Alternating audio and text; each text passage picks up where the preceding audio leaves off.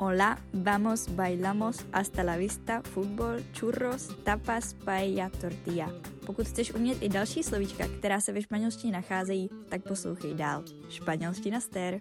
Ahoj, hola, vítám vás u dalšího dílu podcastu Španělština stér a jsem strašně překvapená, že tohle téma jsem nespracovala o, o dost dřív, protože pivo, což teda je dnešní téma, je pro Čechy opravdu velmi typický produkt. A já jsem nad tím nedávno přemýšlela, říkala jsem si, jak to, že o tomhle ještě nevznikl žádný díl podcastu. Takže jdeme na to. Co se týče piva ve Španělsku, tak samozřejmě Čech, když vyjede za hranice Česka, tak si bude asi stěžovat vždycky. Co si budem? Já teda nejsem úplný expert z expertů, co se týče piva, ale myslím si, že, že jako poznám, když pivo není úplně dobrý.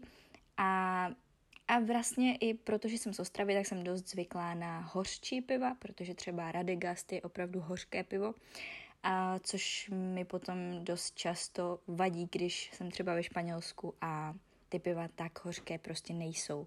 Mívám to ale i naopak, protože když si už navyknu na španělské pivo, tak potom, když se vracím do Česka za rodinou a nabídnou mi právě naše české pivo, hlavně teda právě Radegast, ať už je to jakýkoliv typ, Tak, tak vždycky mi to ze začátku přijde hrozně hořké, protože jsem si odvykla, nebo za tu dobu, co prostě v Česku nejsem, si odvyknu a najednou je to pro mě až moc.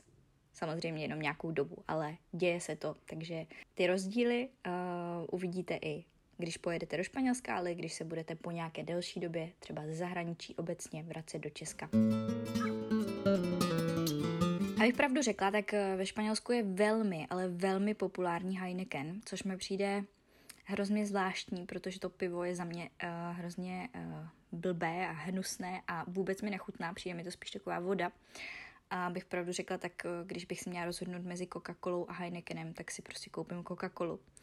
Ale Španělé z nějakého důvodu to mají jako dobré pivo. Uh, zároveň uh, si myslím, že spousta Španělů si myslí, že je to německé pivo, což jsem si donedávna taky myslela a byla jsem vyvedena z omylu, že je to teda pivo holandské, což mi teď dává větší smysl, protože mi přišlo hrozně zvláštní, že by Němci dělali takhle špatné pivo, protože přece jenom Němci jsou uh, na takové dost podobné vlně, jako jsme my Češi. A jinak teda to funguje stejně jako v Čechách, v každé části Španělska máte nějaký druh piva, takže třeba v Madridu je to Mahou, na Tenerife nebo obecně na Kanárech je to Doráda a funguje to vlastně úplně stejně jako v Čechách. Každý ten region nebo autonomní oblast má nějakou svoji značku, no a pak už záleží na vás, jestli se s ní spokojíte nebo si budete radši kupovat jiné. Za mě, co je nejlepší pivo ze Španělska, tak určitě můžu všem doporučit Estrella Galicia, což je teda z Galicie, už podle názvu.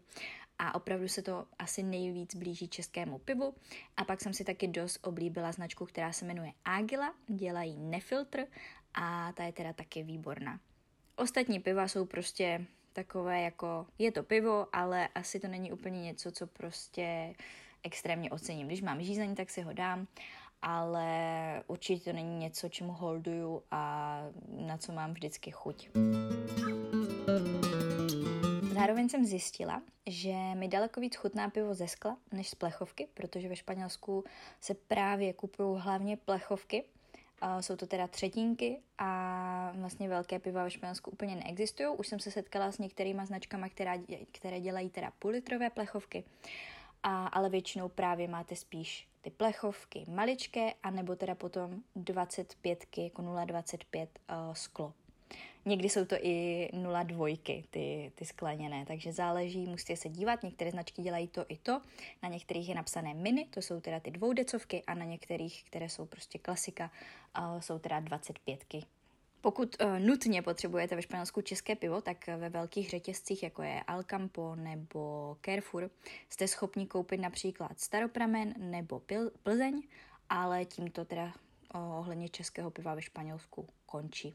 Můžu vás ale ubezpečit, že pokud se do Španělska chcete přesunout na delší dobu a bojíte se, že vám bude pivo hodně chybět, tak ve spoustě španělských měst, sice v barech najdete takové ty jejich klasiky na čepu, ale spousta měst má um, hospody typu um, irská hospoda, takže sice tam nebudete mít české pivo, ale často jsou to právě velmi dobré um, piva ve smyslu I P Y z Irska nebo Guinness. A, a jako opravdu se to dá pít a je tam poznat ten rozdíl, když si dáte čepované pivo někde v klasickém baru nebo v tady té irské hospodě.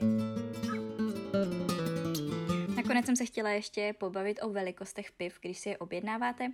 Ve Španělsku si buď to můžete dát teda klasické naše velké pivo, což je, je buď to una pinta nebo una jarra.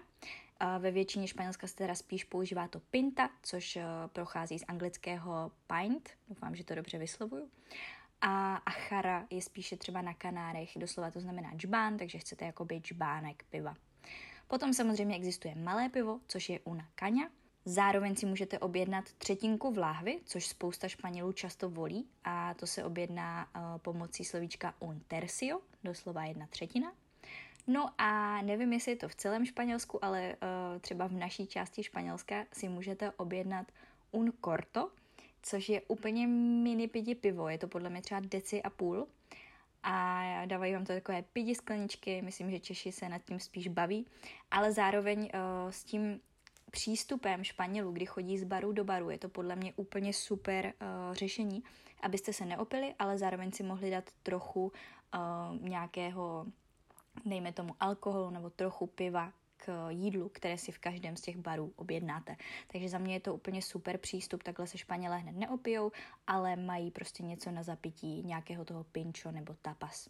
No a nakonec ve Španělsku taky můžete poprosit o třeba caña con limón, což je vlastně půlka sklenice buď to Fanty nebo nějaké citronové, tady tahle bublinkové, nějakého citronového bublinkového nápoje a do toho vám teda dočepujou půlku půlku piva, takže máte vlastně takový rádler, který se tím naředí a je to, řekla bych, že je to dost uh, podobné našim klasickým rádlerům, které už ale vlastně uh, můžou jít na čep takhle ochucené a nemusí se to s ničím míchat. Pokud by vás ohledně piva zajímalo ještě něco dalšího, tak mi určitě napište, já se o tom ráda pobavím a vždycky se ráda objevuju nové, nové druhy piva a něco se přiučím a A snažím se prostě tak nějak, já jsem prostě Čech jako poleno, takže mi pivo chutná, hlavně v létě, v zimě teda jemu moc neholduju, ale nejsem prostě Čech, který by řekl, že mu pivo nechutná, takže se opravdu snažím hledat nějaké alternativy, které budou dobré, nejenom abych prostě pila pivo, protože jsem Češka. To je za mě teda dneska úplně vše, doufám, že se vám epizoda líbila a budu se na vás těšit zase v pátek s dalším dílem. Adios!